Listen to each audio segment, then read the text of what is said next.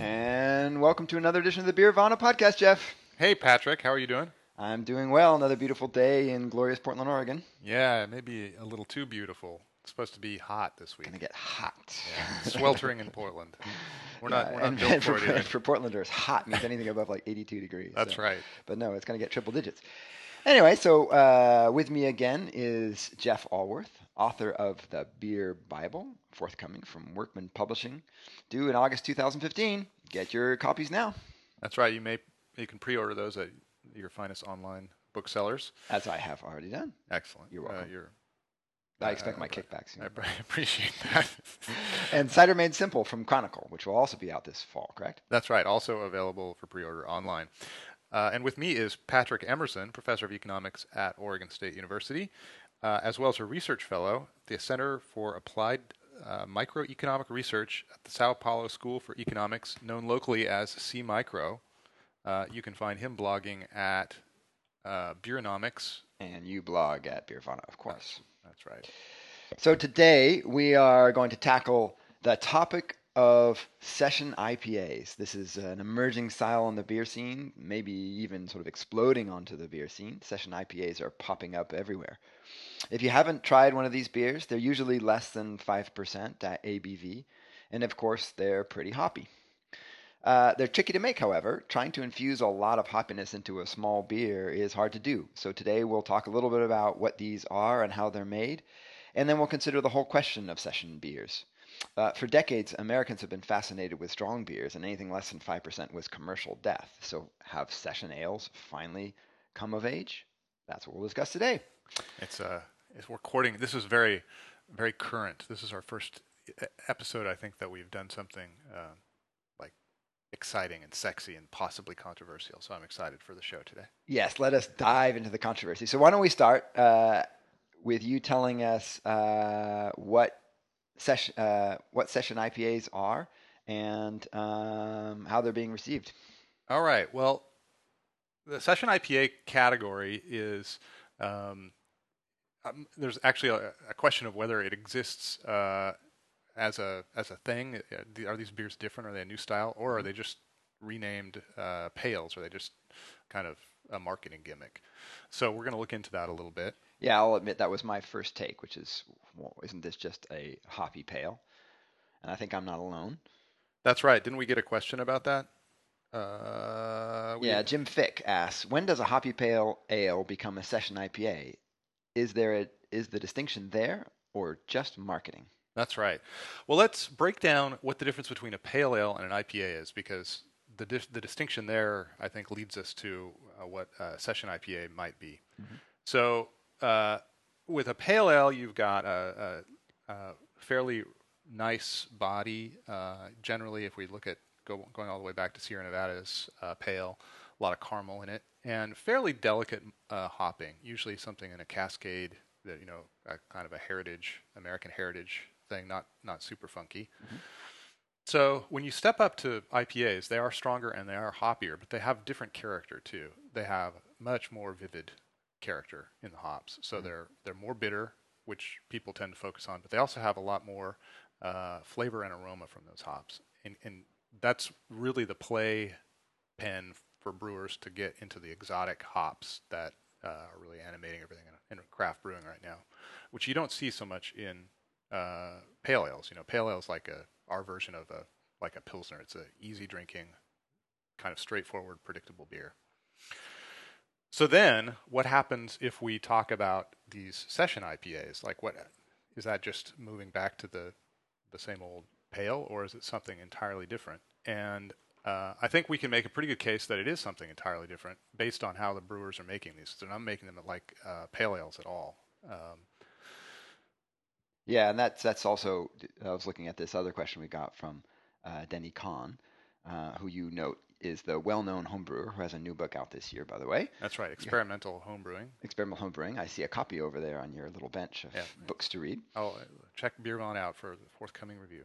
Anyway, he, his question. I'll paraphrase the first part. Basically, why why are we using the IPA moniker at all? Uh, why not just call them hoppy American pale ales? Why not a new or different name for them rather than to confuse an already established description? Yeah, when I got these, uh, uh, when I first started seeing these, I thought it was a marketing gimmick. I was with everybody else. I thought it was, you know, kind of crap. Um, but then the Harpoon Brewery in Boston sent me a version uh, of a beer that they've released uh, now, uh, their own session IPA. They gave me kind of a beta version, mm-hmm. and it was really interesting. I had not tasted anything like that before. Uh, and it was intriguing. So I gave the brewer a call to find out what he was doing, and it turns out that the flavors that he was getting out of that came from some pretty interesting brewing techniques. Um, and they, but there's kind of two components, and he talks about both of those. We'll run a couple of clips here in a moment. Um, but it involves the way you work with the mash, and it involves the way you work with hops. Both of those things are uh, used differently than they are in other beers. So why don't we listen to uh, Steve uh, Theoridis first talk about the way he mashes his uh, session IPA for Harpoon? For the first problem, which is keeping enough body to kind of support, uh, give the beer a little bit of backbone, um, we really kind of pushed the upper limit on our mash temperature. Okay. And doing so helped keep uh, enough unfermentable sugar in the in the beer itself that there's a, just enough backbone to kind of support the hop profile. Yeah, what temperature are you using um, then? Yeah, we're pretty high, like um, around 160, 161. Wow. Yeah, that's so really awfully, awfully close to um, cooking away some of those essential enzymes, but we're, we're teetering on the edge, and, and now we get something that attenuates to uh, 65%, which is remarkably low for such a low ABV beer. So that's very interesting. How much of that is sort of a typical IPA experience and how much is just a new technique, especially for this particular challenge? I think it's completely new. Uh, th- there are probably some beers out there that use some weird mashes. I know that uh, Bière de Gardes have a, a, rest that's very high, but this is a single rest. Actually, let's let's stop in case people were not really familiar with some of the technical stuff he was talking about. Yeah. Um, let me just mention that. So when you mash a, uh, a beer, um, what you're trying to do is pull the sugars out of the mash out of the grains in a way that the yeast can digest them.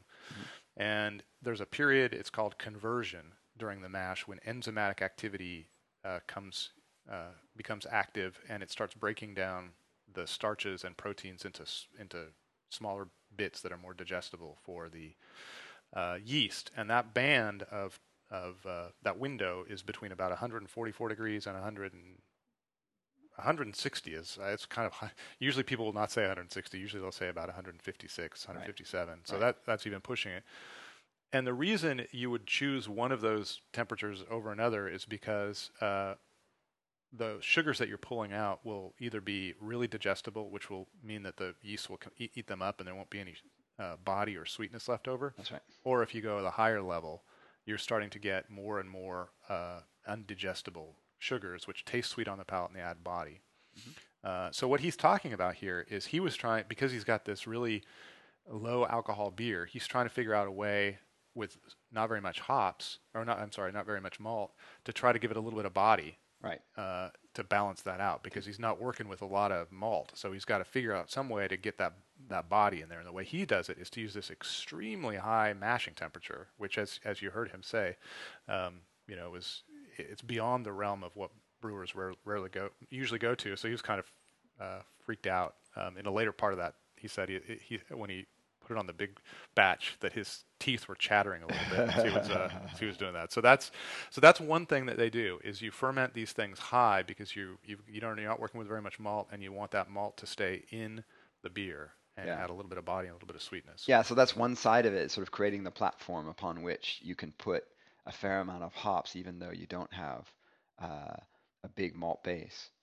And I remember the first time that I actually encountered a session IPA, uh, I had the same skeptical take. Isn't this just a hoppy, a hoppy pale? But I was excited because I've become more and more interested in session beers.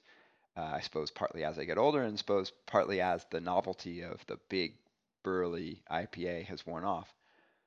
But I also think it's a moment in time where brewers have become incredibly adept at extracting all of this aroma and flavor out of hops without creating these bracingly bitter beers. And also, we've got these new varietals of, of hops that are very aromatic and very flavorful. Right. And so even in the big burly IPAs, though, they're even more flavorful, juicy, sa- hop saturated flavors.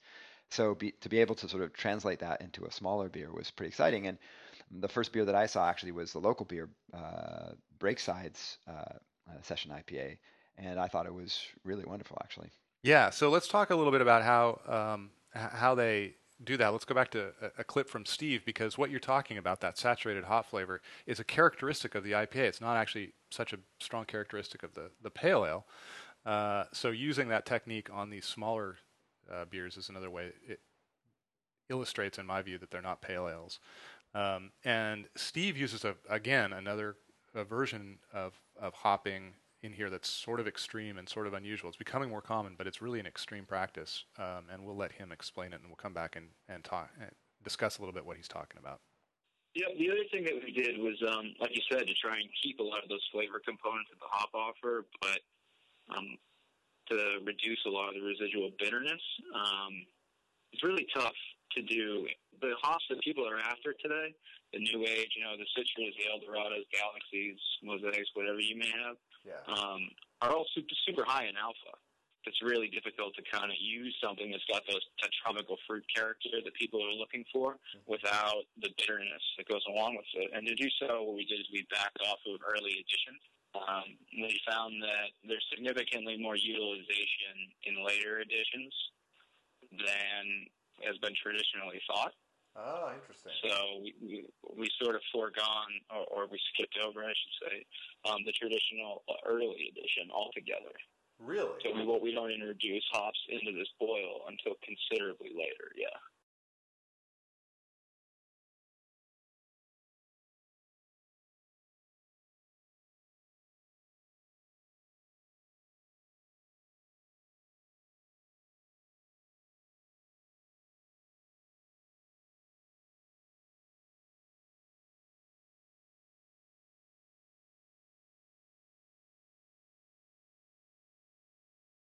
Okay, so that's fascinating. Yeah. So again, we should probably just uh, explain a little bit what he was talking about, Yeah. since there was a lot, and uh, again some more technical stuff there. So when you put hops in a beer, in a, uh, that now we're past the, the the mashing stage. This is when you've got uh, the liquid that you're boiling Mhm. uh, in the kettle. You add hops, and you can add hops at any point during that period uh, of the boil. And er, the earlier you do it, the more uh, bitterness you pull out of the hops through And a a typical boils last about an hour. Yeah, around an hour, uh, sometimes uh, anywhere from 60 to 90 minutes, depending. Um, and that process is called isomerization, which converts the alpha acids uh, during the boil, which allows them to infuse the beer with bitterness. And it's just a function of how long it's exposed to the heat. So the later you add the hops, the less of that bitterness gets pulled out, and the more you get the evanescent flavors and aromas that come from the, the delicate uh, essential oils and stuff like that. Right, And those essential oils tend to get broken down and evaporated if you put them in too early, correct? Right. So what he did is uh, really it's it's a thing that uh, I think it actually sort of stemmed from homebrewers, um, a process that they're now calling uh, hop bursting, which is to completely avoid that first addition of bitter hops, uh, which is I, I think that's unprecedented. As so far as I know, I've never seen any uh, evidence that in the history of brewing, people once they started using hops, it didn't put hops in at the start. Um, this is a really novel thing. It's very American, and it's it's kind of a, a cool function of, of the way we brew, specifically to get all these flavors and aromas that characterize the hoppy style of beer we like. The more you add late hops, the more you get that stuff. And so he just decided to blow off adding them and start at all, which is fascinating. So and it's, then so it's all late additions, which begs the question, by the way, why even bother starting the boil? I mean, does he actually start the boil and have it boiling for 20 minutes before he adds hops? Is that the idea? boy, that's a really great question. I have no idea why. Yeah, that's interesting. I All mean, right, so we'll, we'll jot that down for the next time we talk to one of these guys. yeah, there's it's a, it's a really good point. I never thought of that. Why not just do a 20 minute boil? well, I'm an, eco- done. I'm an economist. Right? That just seems really inefficient. Like, let's boil liquid for half an hour for no reason at all. Yeah, So maybe can- there is a reason. I'm just not good enough brewer to know. Well, you would caramelize the malt a little bit, but um, Yeah. they're not looking for any of that in these beers. So I bet it's just through t- tradition. We'll have to throw that out there. If you're a brewer who's listening to this and you have an opinion, let us know. Why not just do a 20 minute boil if you're hop bursting? Uh, So let's let's um let, let me let me take a break. Uh, let's break our conversation here so we can also sort of uh, start tasting the beer. yeah. um, as we go along.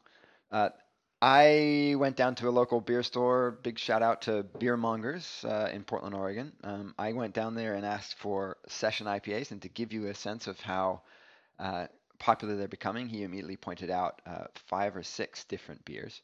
Um, and in front of us, we actually have four of those beers. The first beer we have is a local beer that gets that gets distributed pretty far and wide. It's uh, Widmer Brothers Brewing, and it's their Replay IPA, uh, which is um, actually something they're pushing pretty heavily now. It's one of their um, lines that you can find in six packs in local stores. Crack that sucker. So let's crack it. Get it close to the. We actually have two bottles this time and two cans, so you're gonna get different audio experience. Here we go. Oh, that sounds wonderful. Okay. I tell you, when it's 100 degrees out, a 4.5% session IPA looks pretty good. Yeah. So the first thing I'm going to point out, and something that we've already mentioned in terms of how the process of brewing, which is it's a pale beer, but it's not the kind of caramel color you typically associate with a pale ale. Right. It is definitely more of a blonde straw color that uh, kind of shouts IPA to me. I'll let you smell that as well. And typical to a, uh, a regular IPA, you're getting very strong hop note on, on the nose. Right. Before we uh, fired up the the podcast, we had lunch and we uh, had a Crux uh, session IPA over lunch, and uh, it had an amazing bouquet of aroma, which we're now starting to see is pretty typical because this replay has really rich aroma also. Yeah, one question which will just leave dangling out there because it's unanswerable, but I wonder how much the Hmm. art of the art and the availability of new hops, but the art of extracting all these flavors from the hops has basically enabled session IPAs to become a thing. In other words, I wonder if you could have really made a credible session IPA of this quality 10 years ago. That's a really good point. I think that's that's a really interesting observation. Probably not. There's what we're seeing in these uh, these IPAs, uh, these session IPAs, is use mainly of uh, some of the more modern hop varieties. And I think we, I sent an email out to Ben Dobler, the, who made this uh, Widmer uh, Replay IPA, and also to Ben Edmunds, who makes Breakside's uh, session IPA called Lunch Break. Um, and he said something about that. Do you have that quote in front of you, Pat? Yeah, uh, Ben Dobler's quote is actually interesting because we can talk about the economics of this pretty soon. But what he said is, "quote For us, these beers are about hops and hop flavor without lingering bitterness. We did about seven to eight trials before nailing the profile. The tweaks were fairly minimal from batch to batch, and more revolved around whirlpool, whirlpool additions, excuse me, fermenter additions, and dry hop additions. The main difference between the two is the body of the beer. A pale should have a little more body to help it balance out the hops, whereas session IPAs should have more hop presences. Yeah, this is uh, he really. I think he really nailed it in this one. I'm I'm I'm I'm really enjoying this beer. I don't know what you're thinking of it, but uh, it's it's uh, the hops are incredibly fragrant and rich, but they're very soft. So it's a it's really sessionable. Absolutely. a- As the name implies, it should be. Um, the, the crux that we tried earlier was a little bit rugged. It had uh, some centennials in it. I think those were giving it a little bit of a an astringency and a pininess that was maybe making it not quite as moreish as this one is. So this one is very very gentle, and I could drink this all day. Yeah, we talked about the the term Moreish uh, when we had our British invasion podcast, uh, and I think that's exactly right. I think that the interesting thing about these um, these session IPAs is is the the real sessionability is the fact that they can be sort of hop infused, and yet you don't start feeling bloated after half a glass. That you really you really feel like you could keep drinking these because it's got a really nice I agree that the the Widmer is a great example. It's got a it's got a, a a body that sustains the hops but doesn't really get in the way. It really features the hops in a way that a pale ale doesn't. A pale ale, I would say, is um, I hesitate to use the word balance because I don't want to suggest that I, session IPAs are out of balance, but they really have the, a malt characteristic that goes along with the hop characteristic, and the two of those together in the interplay is what characterizes it. Yeah, this Widmer, for, for those of you who are familiar with Widmer, you're you probably used to a pretty typical uh, hop profile. They're one of the breweries who've, who've been pretty aggressive about branding, if you can talk Mhm. about it that way, branding the, their flavor profile of their hops. They have a proprietary blend that they bitter with called Alchemy, and then they use a, a, a pretty narrow band of different hops in their beers. This one actually, though, is um, does uh, if if you just served this to me blind, I don't know that I would have called it a Widmer. I wouldn't have picked it out. It doesn't it doesn't have that really distinctive house character. I notice. Interesting. Personally, yeah, I I, people- uh, I yeah. feel like I don't know if we know the hops that are in here. Do we? I don't know. I we But uh, have to fire the intern. Yeah, that's right. Uh, but the you know definitely what I've noticed now I've had maybe what four session IPAs and I'm about to have three more, so we'll we'll see. But what I've noticed is that you know the the the featuring as you would expect of these new very flavorful, very aromatic hops. So things like Citra and Mosaic and uh, Simcoe and El Dorado. El Dorado, hops like that, which really sort of pop. Um, and as a home brewer, by the way, you know, just trying to create one of the one of the um, hop infused uh, sort of modern IPAs, what I what I've learned is that it's it's all about the super late hop additions. It's just a total hop fiesta at the very end, and that's how you really get that infused flavor. I would always get very frustrated because dry hopping for me is too ephemeral Right. after after I've had it in the bottle for uh, a week or two, I, I just didn't taste it anymore, and I got very frustrated by that. So what I've learned is just putting putting absolute buttload of hops in the hop back uh, is a way to keep that hop infused flavor. I so agree. let's let's crack the next one, and then let's switch to economics a little bit as well at the same time. So what's the next one we got here? So this one is uh, Evil Twin, which is uh, for those of you who follow craft brewing very closely, you know that um, there's a famous Danish gypsy brewer, uh, Michael Unpronounceable, and he makes the, the brand uh, Mikkeller, and he has a brother uh, who apparently they have uh, kind of a rivalry, and uh, he ha- he started a brewery. Uh, here in America, called Evil Twin, and so we have in front of us a, a Evil Twin Citra Sunshine Slacker Session IPA. We'll give that a shot. Nice. This is a, a can one, so This is what a can sounds like on on a pod. And this is uh, this is also chosen because this is an East Coast based brewery. So hopefully our our legion of fans from the East Coast can uh, can find some of these beers as well. We tried actually we we try when when possible to to to get away from the little beer bubble that is Portland, Oregon, and taste things far and wide. right, and which is why we're not going to be trying Breakside's here. But if you're in Portland, uh, Patrick and I are both big fans of uh, Breakside's. Yeah, Breakside. I'm taking that bottle home with me, by the way, Jeff. All right. I bought one of those today as well. This is also a very similar color to the Yeah. We just had. Boy, it's like almost identical. Yeah, so The- it's the level of yeah. If, if we put really if we put these two beers side by side, I don't know that we'd be able to tell them apart, or we would have assumed they're the same yeah, the same beer because they're almost exactly the same color, a golden straw color, nice head. yeah, these are wonderful hop aroma on the nose. And by the way, we should mention, I think we looked at Mm. all of these. These are almost all exactly or very close to 4.5%. That's I was just about to mention that, which is you know for for American beer, uh, that's that's just barely above what a light beer is. I think light beer goes about 4.2.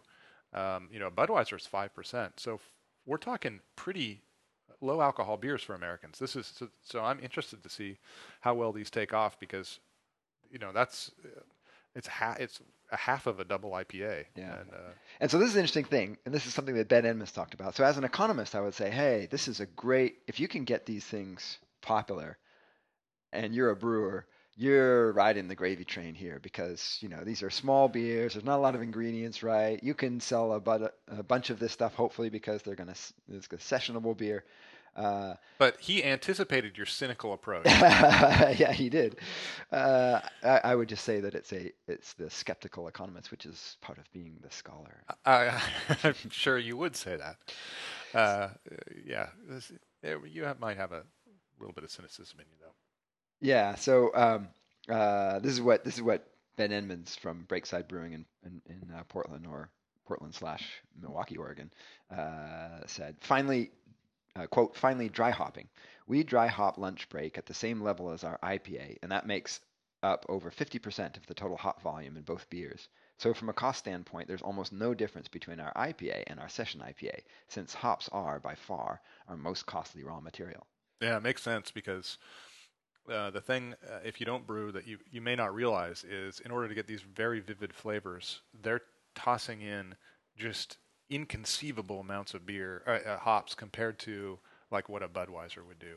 Yeah. Um, Which is fascinating because, as we bales. talked about before, in England, you can go to a pub and they'll have pricing based on based on ABV. Right. Which makes sense when it's all sort of a fairly typical recipe, sort of relatively from modern Northwest perspective, light use of hops. So, so it's really the malts, I suppose, that are, are driving the cost. But, but in this, no, it's all hops. And wow, um, this is really good. This is really good, isn't it?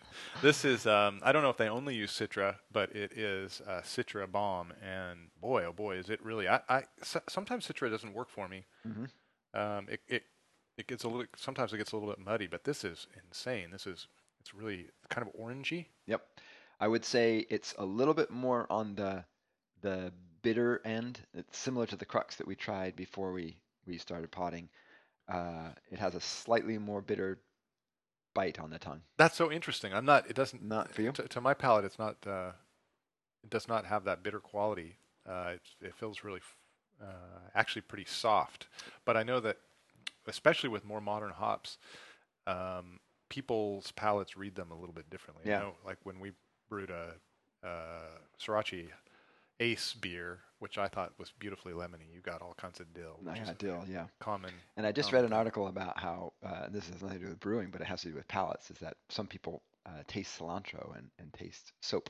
Uh, yeah. So I think that it's interesting how things react with palates. For me, it's not. When I'm drinking it, it's soft. It's the aftertaste is slightly. There's a slightly bitter residue on my tongue from mm. from this one, but it is it is really wonderful. And again, it's just amazing that this is a four and a half percent percent beer.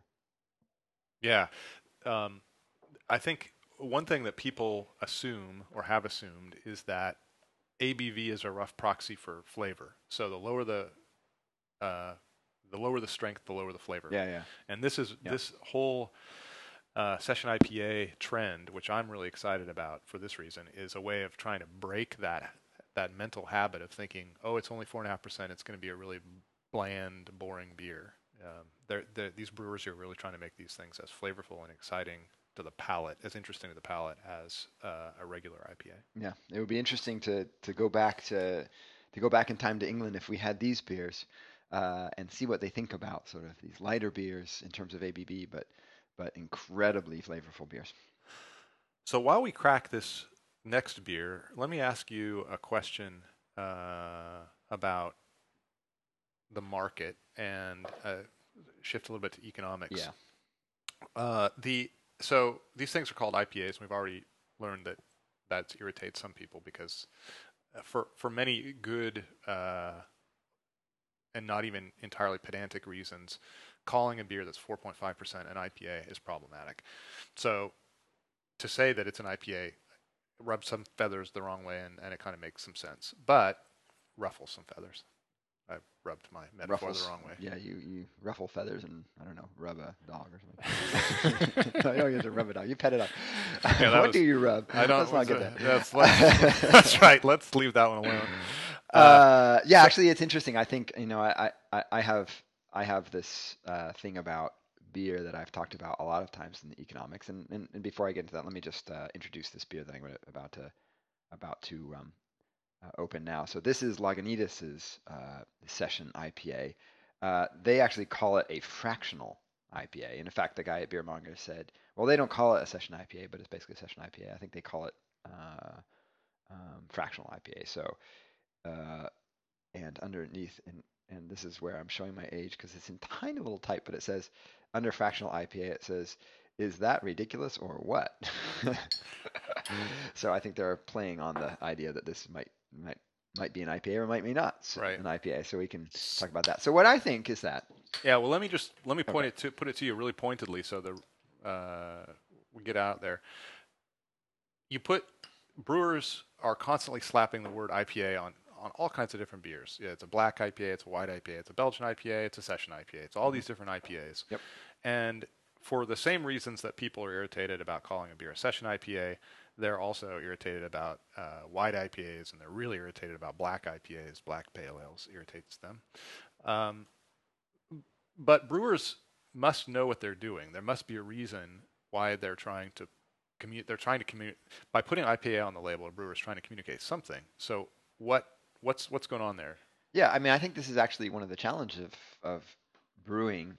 Uh, and as I was about to say, it's what I've talked about a number of times that since beer is what we call an experience good, meaning you really don't know how you're going to like it until you actually try it. You have to open the bottle or you have to get the glass and, and taste it before you know. Unlike other goods where you can look at it and a piece of art, you can look and say, okay, I don't know if I like that or not, or a piece of clothing, you can go and feel it before you buy it. So in this sense, you just don't know until you buy it. So brewers have to try to communicate some way what the beer is like so that consumers know. And I'm, you know, as an economist, I'm I'm very easy with my uh, uh, my nomenclature because uh, for me it's all just about communication. And I think what's happened is the craft beer revolution in the United States taught consumers about hops. Consumers all of a sudden realized that hey, I really like hops, and hops are really interesting. And IPAs became synonymous with really hoppy or super hop flavor. And so IPA is just a way to communicate you're looking for hop flavor. This is a beer that has it. And so the the sort of conditional session IPA to me makes actually a lot of sense. I, I will I'll defend it definitely because um, the IPA is telling me it's going to be a hop forward beer. It's going to feature hops. I can probably because you know we're now in 2015. I can expect this sort of really saturated hop aroma and flavor, and uh, in a beer that's not super heavy and a beer that I can drink more than a glass. So, right. so for me, I think the economics are clear that that you're just trying to communicate. This is the easiest and most direct way to communicate to consumers what to expect from the beer. And what's the point of having names if if not that? Try that while while I uh, respond to what you just said. Yeah. So the Lagunitas. Let me just give let me give a, vis- a, a visual clue. It's also very light, even a bit lighter yeah. than the first two. Uh, we kind have of like a almost pilsner light. Yeah, almost exactly. It, it it strikes it strikes you as a pilsner. It's very light. It's quite uh, blonde, uh, not quite as effervescent perhaps as a as a pilsner, but mm, this one's more piney. Yeah. It is uh, a distinctive beer. Mm. Yeah, so this is this is quite different. Actually. It is quite different. that tastes like lemon cannabis. Not that you would know anything about. Not that I would know anything. I just have smelled it, you know, in the street. It mm-hmm. has some quality that reminds me of that. Yes. Um, yeah, To go back to what you were saying earlier, while we continue to drink this beer, uh, it, I think uh, there's a there's a way in which um, beer geeks are sometimes too clever by half, or too knowledgeable by half, really. Um, Americans don't really know that that much about the history of beer. They don't mm-hmm. understand why an IPA is. Um, I think most of them don't understand why the word India is in there. They don't understand a lot of these things. They just know that from a sensory perspective, if they see the word IPA, they kind of have an idea of what to expect. So if you're trying to tell people this is going to be have those qualities you've already developed, or you've already liked, then uh, what you do is you use the the shorthand of IPA. So I'm I'm with you. I think it totally makes sense, and I understand why beer geeks would be irritated to have to, you know, put up with all these uh, the, the, bending of the the rule, and it, it makes it seem like the the uh, names don't have any meaning anymore. But I think actually it's pretty clear. In this case, I think the average consumer understands what they're talking about, and from them, it does make sense. And so the the words do have meaning, and it, it's pretty clear meaning. Yeah, and I think it's fine. I mean, it's just part of the culture, right? Every every subculture you have has its own language and own code, and you're very protective of that because that's what defines, you know, the insider from the outsider. And so when when those terms become popularized or bastardized in your view, then then you then you get irritated. So I under, I definitely understand where where people are coming from. But I think to invent a new term to answer uh, the Denny Conn's question, I think would just lead to more confusion in the marketplace. And you know, in the end, this is this is a a, market brought a, a, product in a market that uh, that needs to be sold, and one that people don't understand necessarily right off the bat, or don't don't know what it's like until they actually buy it. So you need to try to be able to communicate as best you can on on the can or yeah, and for what it's worth, if you served a beer like one of these beers in uh, uh, another country where craft beer is starting to take off, like Czech Republic or Italy or um, Belgium, uh, Scandinavia, they would say, "Oh, that's an American IPA," and that what they would mean is there's this this collection of flavors and aromas and brewing style that's very distinctive, very particular to the United States, and this totally captures that. This is like 100% this is possibly the most American expression of brewing I've ever seen. These these little beers that we're drinking. Yeah. Um, and I think in other countries they would immediately recognize that and say, "Oh, I, I know what that is," just the same way that the, the American consumer does. Yeah, yeah, and I think that's that's in a way uh, not to be too highfalutin about it, but this is sort of the to, to me it's almost an expression of uh, the particular regional art of brewing in America. You know, everyone has their own particular uh, things that they do well and are good at, and what American brewers have become incredibly good at is utilize, utilization of these very aromatic hops. I think. Yeah. I think that's what really distinguishes American brewers from from their counterparts overseas. So Yeah. What do you got there? uh, last one is the Firestone Walker Easy Jack IPA. So it's another one that travels, I think, pretty far. Lagunitas, I would imagine, travels pretty far too. So I think mm, all four beers uh, that we're tasting today, there's a pretty good chance you'll be able to find one, if not more than one of them, uh, locally. And you should definitely let me open this. This is also a can, although I imagine it's both in can and bottle. I That was uh, we could use that in, as an audio play. That was perfect sounding. Oh, it's just our uh, our sound design is amazing. hopefully, that, hopefully the, the microphone picked that up. I was really grooving on the, uh, ooh, on the uh, bubbles bursting there.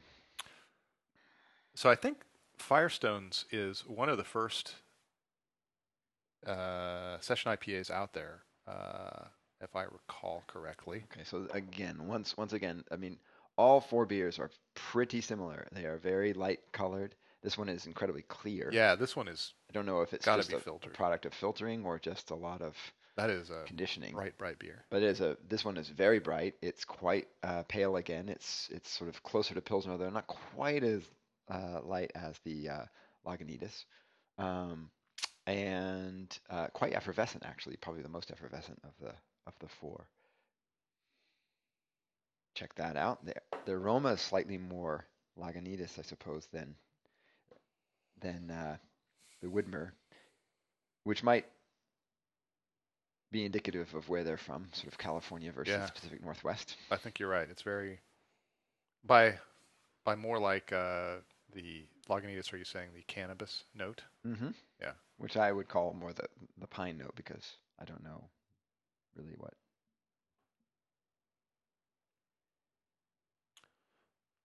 hmm. It's it's actually really really similar to the Lagunitas. They, Yeah. they, they have uh, On the nose it is. I haven't tasted it yet. Let me give let me give that a taste.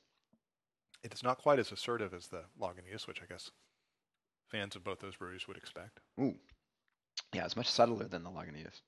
Much more subtle. Yeah. This one definitely has the first impression is moreish. Hmm. It's the first sip I take, I want to take another. But it's a similar flavor flavor profile.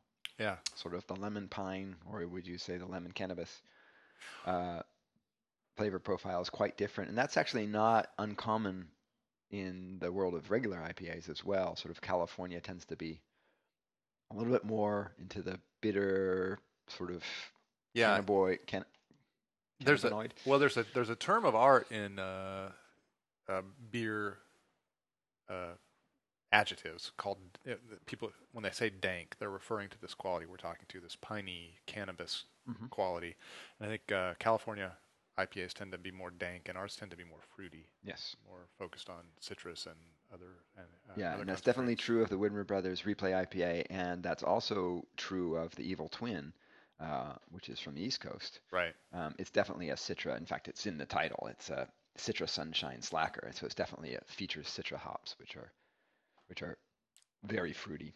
And, I, and we we're not going to taste the Breakside here today, but it's um, also in the citrusy, fruity side of things. It's not a dank. yeah, and I'll put in a plug for the Breakside as well if you are lucky enough to come across it. It's uh, an exceptional uh, uh, example of, of this as well. In fact, I, I really there's not a beer here that I um, that I wouldn't enjoy. Which one of these would you go for? Of these four that we just tried, which one at the grocery store, if you had these four in front of you, which one would you buy?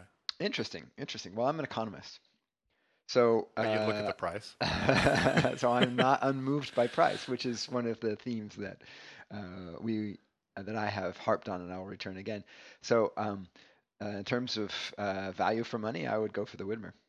Okay, what if you sent me to the grocery store to buy one of these, and you knew you wouldn't have to pay for it? I would probably send you uh, to the Evil Twin because it's interesting and, and exotic here on the West Coast, Mhm. and also really good. Yeah. Um, but actually, I think the replay and the and the and the Evil Twin are quite similar.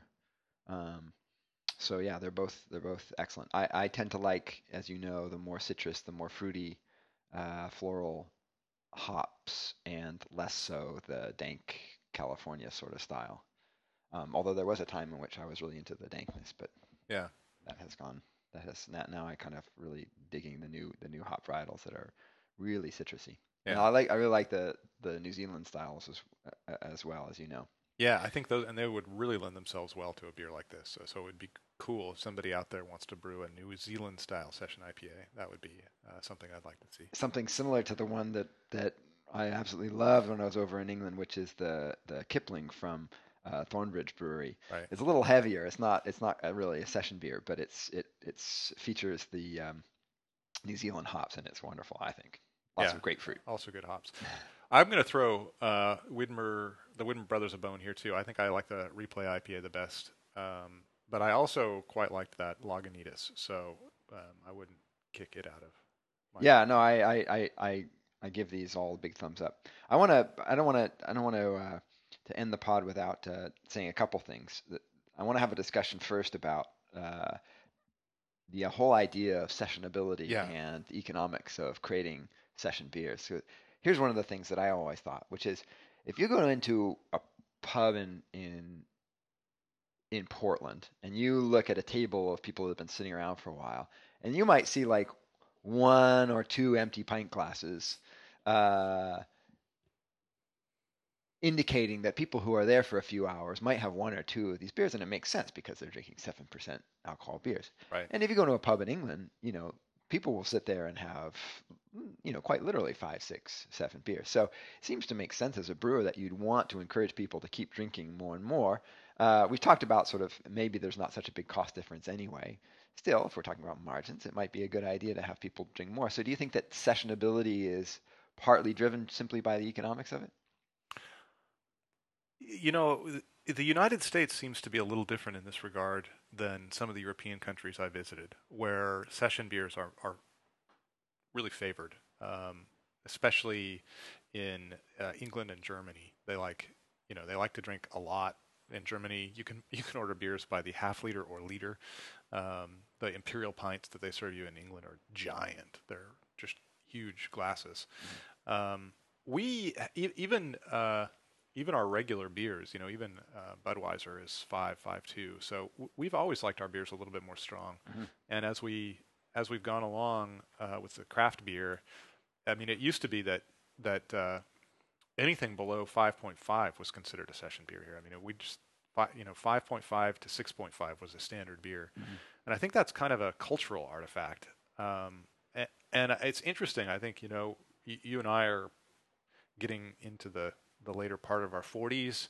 Um, I think many people who started drinking craft beer when it came out, who were young like us, are, are getting a little bit older. So it, it is. I wonder if there's an aging phenomenon here too. I- I'm not really sure. Yeah, Um, I certainly find that personally as an anecdote that I'm less interested. Uh, that's a bad way to put it, but I'm less tolerant of drinking lots of heavy beer. Uh, it, it, I sort of feel, I feel full and bloated more quickly yeah. than I used to, and so I'm definitely looking uh, at the, at the, uh, at the tap list when I walk in. I start at the bottom where, where the, where the small beers are. In fact, I just did that last night, and I found a go, a nice gose and a, and a pale um, to have rather than uh, so they could have two beers basically through through a couple hours I was there rather than just have one big big IPA. Yeah, you could easily have uh, over the course of the session three or four of these 4.5% beers, and you know not wreck yourself. It, it would be uh, American pints anyway. yeah. Um, so yeah, if I were a publican, I would certainly be interested in uh, stocking some more of these and seeing this thing going. And I wonder, just from an economics point of view, if you were a publican, so in America we tend to price standard beers all the same. So Mhm. whether it's a pale ale or a, a you know an IPA, now if it's specialty beer that costs the the pub more, they're going to charge more and put in a snifter or something. But do you think would it be a, a advisable for a, a pub to stock one of these 4.5s and knock 50 cents a pint or a buck a pint off it and try to see if they could get people to sit in the, pot, the pub longer? Well, from an economics perspective, there's certainly theory to back that up, which is we often try to uh, entice high demand customers uh, to buy more through volume discounts. You see this, what we call nonlinear pricing, all the time. You Mhm. can get, uh, you know, a small soda for two bucks and a medium soda for two fifty and a large soda for three, even though the large is two times as big as the small, for example Uh-huh. or you know you can buy one pair of socks for four dollars or three pairs for ten or something like that so these type of nonlinear pricing happens all the time and the reason is that if you can entice the higher demand people to buy more through offering them a volume discount you can often do better in terms of profits.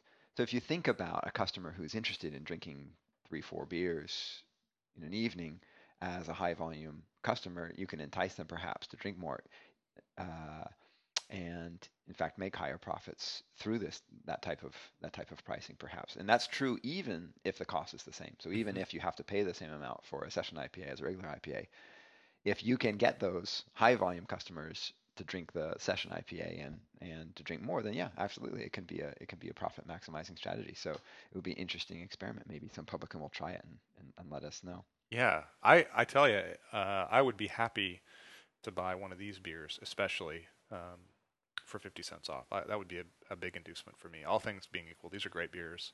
I would like a lower alcohol beer anyway, and I'm much more likely to drink a couple of these, to go into a pub and drink a couple of these, um, than I am to go into a pub and drink. You know, if I have, if you offer me a seven percent IPA, that's it, one beer and I'm out. So maybe it makes sense to sell me two beers for a buck, a buck cheaper. Yeah. So I think uh, I think our it sounds like we're we're on the same page of this that uh, session IPAs are a thing. They're something distinct and unique. Uh, I have no problem using IPA as a way to signal signal that they're hop forward beers. I think that the sort of the classical use of IPA is is long. Uh, its its usefulness has sort of expired as um, as simply signifying that one type of beer, and now it's sort of become a moniker for for hops. Yeah, and I would say uh, if, if people ask you about it, you can say, look, they're made differently. Um, the brewers are using much higher mash temperatures to get unfermentables out for these slight bodies. Um, in some cases, they're not even using uh, bitter charges. It's all late addition. Mhm. Um, so these are they're, they're made very differently than pale ale. So they they definitely whether you like the name session IPA or not, they're definitely something different than a pale ale. They're Yeah. just objectively not the same beers. And I think they're thoroughly modern and unique new beers. In fact, and how am I going to hear? I'm finally going to hop in, hop in and, and, Oh yeah. and talk about this Ben Edmunds quote because I because I find it fascinating. Um, so this is Ben Edmunds, the brewer at Breakside, who says um, who's been talking about session IPAs and turns to hops. He says. Uh, we f- we favor late kettle additions and dry hops for sure. Some of those classic C hops, Centennial comes to mind, are so punchy as to require an elevated level of sweetness from something like a mid-range crystal malt. A lot of the newer hops have a softer overall flavor profile, and they require less sweetness for balance, regardless of IBUs. That's why hops like Citra, Galaxy, Mosaic, and even Amarillo in, in a good harvest have the right qualities to shine in session IPAs. So there's your your theory earlier that uh, these beers might not have been possible even 10 years ago. Ben may back you up on that. Yeah, so I think I, I think these are great beers. I think you should search them out. I hope that they become a fixture in the uh, on the store shelves because they'll certainly become a fixture in my fridge. Yeah, I think they will for me too. I thought they were a gimmick until I started drinking them, and uh, the proof is in the palate. They're definitely a different kind of beer. Yeah, so before you slag them off and before you start complaining about the use of the term session IPA, go out, search these out, try them, and see for yourself. Anyway, so I think we should wrap it up now. So thanks very much for listening to the podcast.